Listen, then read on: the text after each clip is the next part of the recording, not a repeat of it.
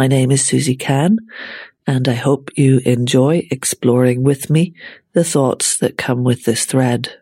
If you have any interest in supporting what I'm doing or getting in touch, please do so through the website kylak.ie, where you will also find other resources and connections that I create around each podcast so that if some of the tweaks of interest come to you through them, you have a place to go to go a little further and deeper or to find other information or to find a way to support by maybe wanting to collaborate or offer something or even a donation.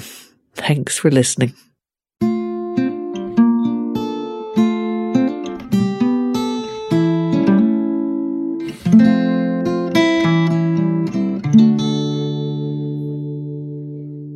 This thread about systems and design of our human world, I've been exploring ingredients and some of the ways that we can put them together. I think for the episodes that remain, I may try to draw all of the threads together into a picture, although sometimes that's happening if they are woven together anyway.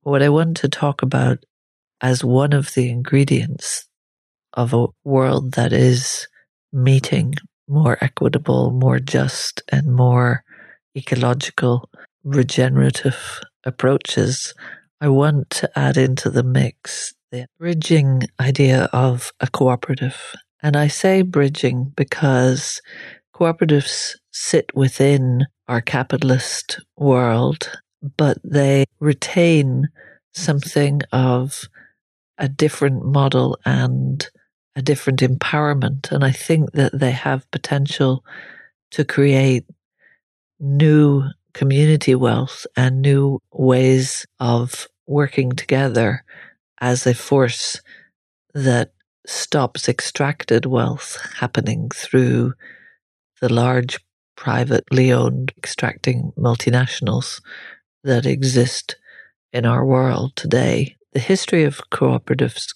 goes back to a time when the capitalism we now live within was accelerating due to industrialization. And it's interesting to see that we're in a similar period of consolidated wealth, accelerated extraction, and the cooperative movement in Ireland and globally is rising again. And so there's something in that for me about the pattern of resistance that comes from its origins to still be increasingly relevant today. People who are credited as pioneering cooperatives as organizations are a group of skilled workers who were weaving and other trades who created a what was called the cooperative society.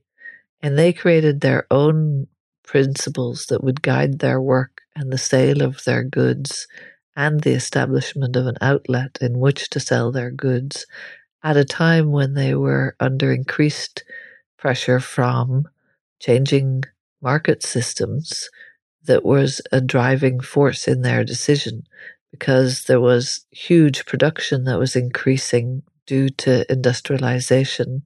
And there were all of these goods that were sold less expensively. But one of the things that caused these workers who were producing goods to come together was that they felt that the quality of the goods and the materials that they were using were worth preserving. I mean, even something that was being added in to make something more volume and more cheap and they could see that happening. And so, as that was happening, of course, employees didn't have any control over their working conditions.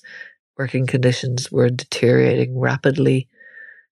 There was low pay and long hours and unsanitary places to work, and also the pushing down of the age of who was working in those industries where children and so on. And so that sounds familiar, right? Because that's still happening in the world today and not just in where exploitative, extractive, colonized worlds of mass labor have those kinds of conditions that are people might associate with the global south. But those are happening now in the global north where there are undignified working conditions where people are under pressure in manufacturing to have no control over their working conditions where unions in America being suppressed and banned adults wear diapers because of the demands of keeping the job means a level of production and they can't take breaks. And so they're not able to go to the toilets. They wear adult diapers. So the cooperative movement was very much so as that there could be self governance in the production of goods. And so those co ops had the power to combat the emerging market trends and empower workers. And they still have that power today. And they have flourished across the world. And Ireland has its own particular history of cooperatives in the agricultural sector rather than in the manufacturing sector. And this was championed by an Irish, Anglo Irish agricultural uh, reformer and pioneer of agricultural cooperatives called Horace Plunkett. He was uh, a unionist MP, but a supporter of Home Rule and an Irish senator in the late 1800s. And he saw firsthand, he'd been part of what was called the Congested Districts Boards. This was something that was established in the late 1800s to try to help the first kinds of community development and the conditions of the rural population, and something that, again, something very early in Ireland, because here you had the effects of colonization, the effects of the degrading and the concentration of wealth. And yet you begin to have people looking to make an improvement, to have some kind of empathy for this troubled economic areas, especially west of the Shannon, where there was immigration, you'd had mass loss of peoples during the famines. So even though the cause of those was the colonial powers and the and the continual extraction of other forms of agricultural wealth, there was the beginning of a counter movement, and the congested, congested districts boards was part of that. So Horace Plunkett was was appointed to one of those, and then got got to hear more and more and more about the conditions of the rural population.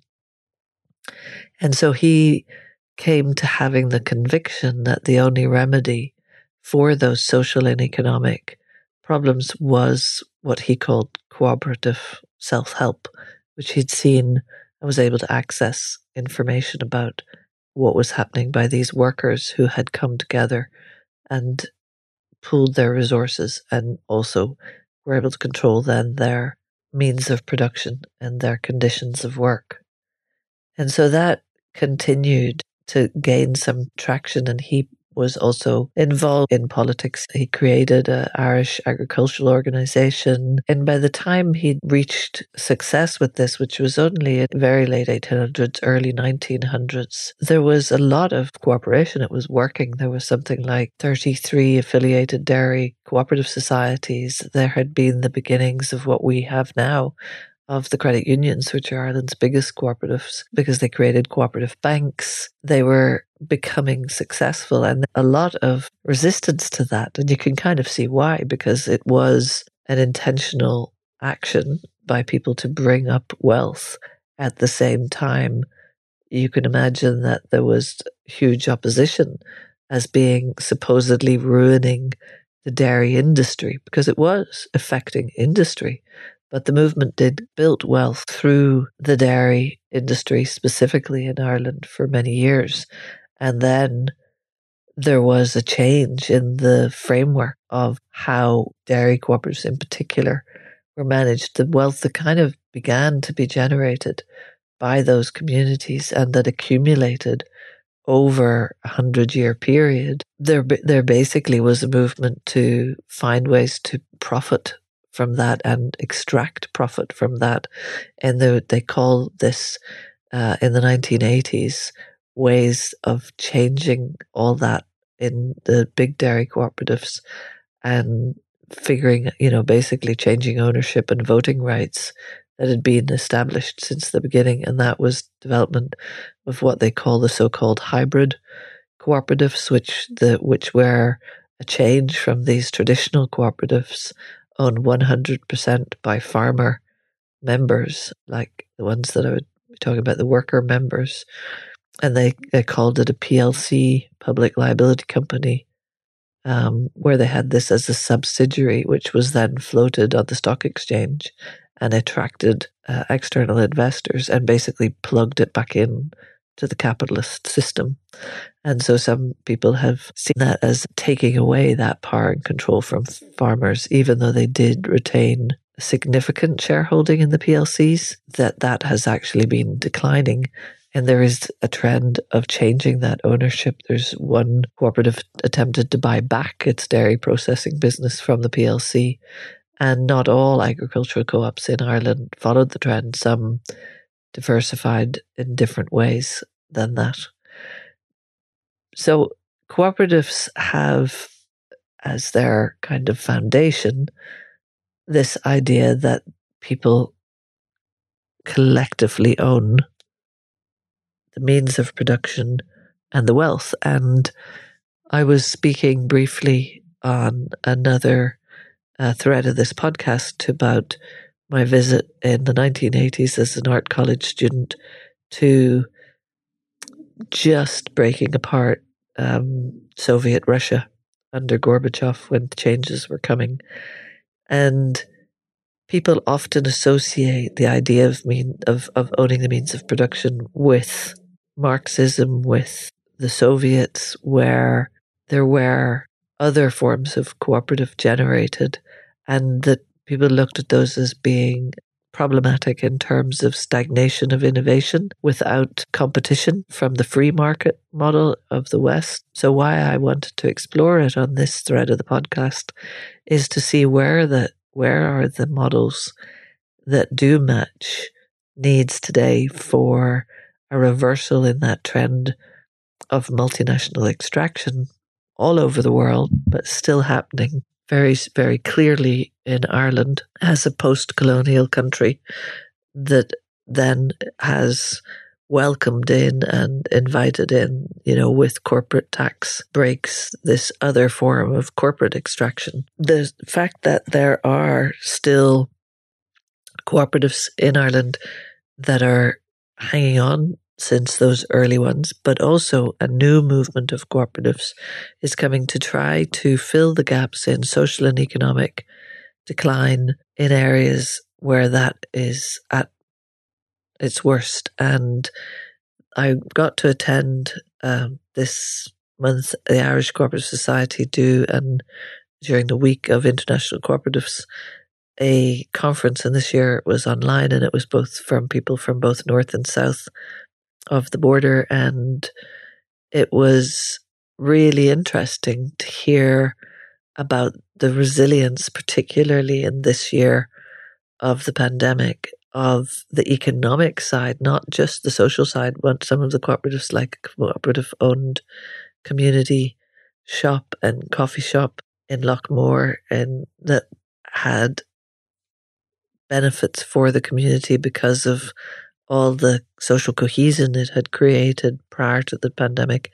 Um, a new community shop in County Cork that had thrived during this year when other businesses were struggling much more due to this cooperative nature. But the ones that were most striking to me that I thought I'd share in this episode, and you can probably find the recording and watch the whole story of these, were from two women in Belfast, and one was co-presented by the person who ha- was run ran the Migrant Rights Centre in Belfast and the manager of a workers' cooperative that grew out of the Migrant Rights Centre. And that one was very interesting because the Migrant Rights Center person was talking about how they were involved in a rights based campaign organization, but that over time they felt that progress on rights, especially for migrants in work, was slow. That it was, even if they were continually campaigning, the exploitation, the challenges of work conditions for different migrant groups weren't improving quickly. And they decided specifically within migrants who were working in the as carers and had difficult contract hours, challenges in, in steady wages and not having living wages paid, that they would set up or support the setting up of a workers' own carers cooperative. And so the other woman was talking about that journey and but it was succeeding. It took time to build themselves into the marketplace, even though they were all working as carers, to be co-owners of their own cooperative and, and get out and get contracts to do care work was challenging. What emerged out of that was that it was so much more successful in the immediate lives of the women who were doing carer work because they could collaboratively look at their decisions. They one member, one vote. You know, how they how they were governed was affected by that one person, one vote, and they also could vote on the wages and the investment of any profits that they made. And so, out of this effort, they were in much more stable working conditions with much more flexibility of ours, but also better paying, consistent wages. And the second person who presented from Northern Ireland was a cleaners cooperative.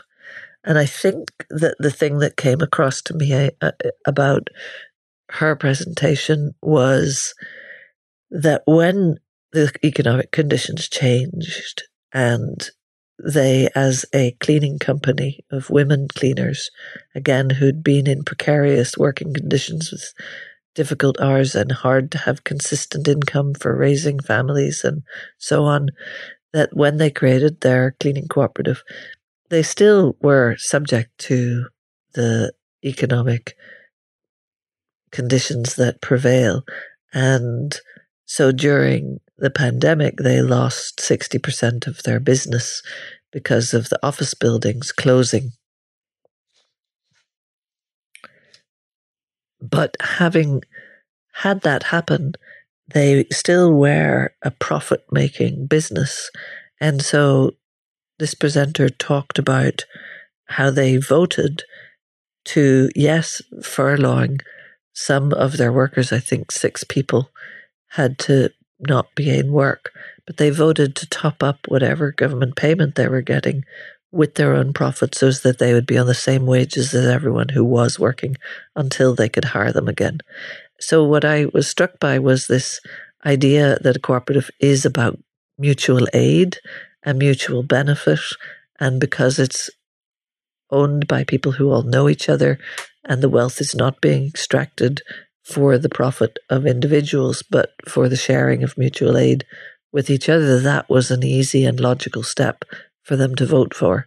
And interestingly, one of the things that they were able to do in addition to that was to support other women's groups because during the pandemic there was an increase in demand in the need for domestic violence services, for women's aid services, and for women's refuges because of people getting shut in their homes with people who were their abusers. And so this cleaning cooperative was invested in what they needed to have in order to clean those buildings, to make them compliant, to make them stay open, um, and so on. And so there was just this idea of helping each other in a very structured way, but also then in a very compassionate and humane way that rises out of the cooperatives. And one of the things that this woman from the Cleaners Cooperative mentioned that I have tried to verify and have come across a little bit of information about it in some Scandinavian countries and in America and maybe Canada as well. cooperatives in the area has the most vibrant cooperatives. I think it's something like 800 cooperatives, is the area of Italy that the slow food movement arose out of. And that is a similar type of story or pattern that you hear from the workers who want to, to maintain the quality of their goods. This is people who have managed to hang on to the value of creating slow, artisanal produced foods in a region, in a huge region, and maintain the wealth within the community. But so Italy apparently has within their laws that if a company is owned by a private owner and is still profitable, but the private owner wishes to sell it because not making them enough money, it's not in receivership, that they have some mechanisms, and this is apparently exists elsewhere in the world too, for the workers to be given essentially first refusal on buying out the cooperative because there's a recognition that the value in the business is in the workers themselves because they're producing the goods and services and so on. And so this uh, was something that this speaker from Northern Ireland was sort of challenging governments north and south to make an enabling environment rather than see a production of something closed due to consolidation of wealth at the top to allow that to be co owned and developed can still by the workers who produce the value. In addition to that, the work that I'm exploring uh, in what I call my day job is exploring the idea of community wealth building and cooperative ownership of all sorts of things that are necessary for us to make transitions in order to live in a more survivable, viable world for humans because of the need to divest from fossil fuel production. And I think that there's an opportunity that I certainly am buying into that's being explored by people that have developed ideas in, in, in the transition movement, but also in policy and advocacy work that is about the the the growth and the potential of cooperative ownership becoming more mainstreamed and people being more aware of how possible that is. And something that we're going to explore in future we hope either being part of other people's cooperatives and lending our support to that or potentially uh, setting up or transitioning from a social enterprise model that we currently operate at Carrickdora into something more of a hybrid sociocratic cooperative model where we can we can figure out how we build wealth for future generations but keep it within co-ownership and wealth building structures.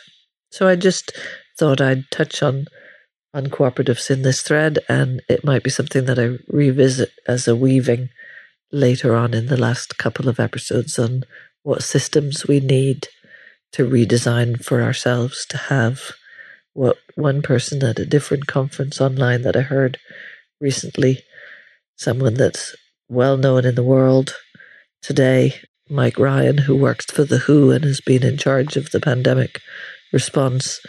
And they were talking about the sustainable development goals.